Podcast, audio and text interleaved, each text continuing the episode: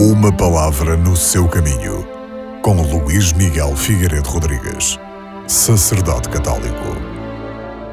O apóstolo Paulo convida-nos a permanecermos na fé, na esperança e na caridade. Mas recorda-nos que a maior de todas é a caridade. Depois de ter desenvolvido a doutrina sobre os carismas, São Paulo diz-nos conta-nos este hino à caridade, que é uma passagem muito eloquente para todos os cristãos. Aqui, São Paulo ensina um caminho de serviço comunitário, onde o melhor do que os dons e carismas é o amor fraterno.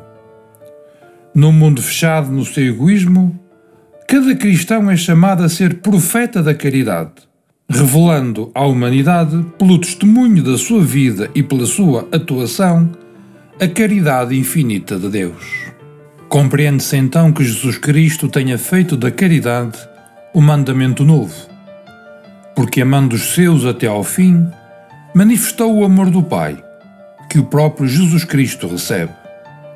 E os discípulos, amando-se uns aos outros, imitam o amor de Jesus amor que os discípulos recebem também em si mesmos.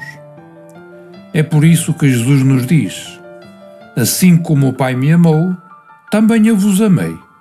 Permanecei no meu amor. E acrescenta: É este o meu mandamento, que vos ameis uns aos outros como eu vos amei.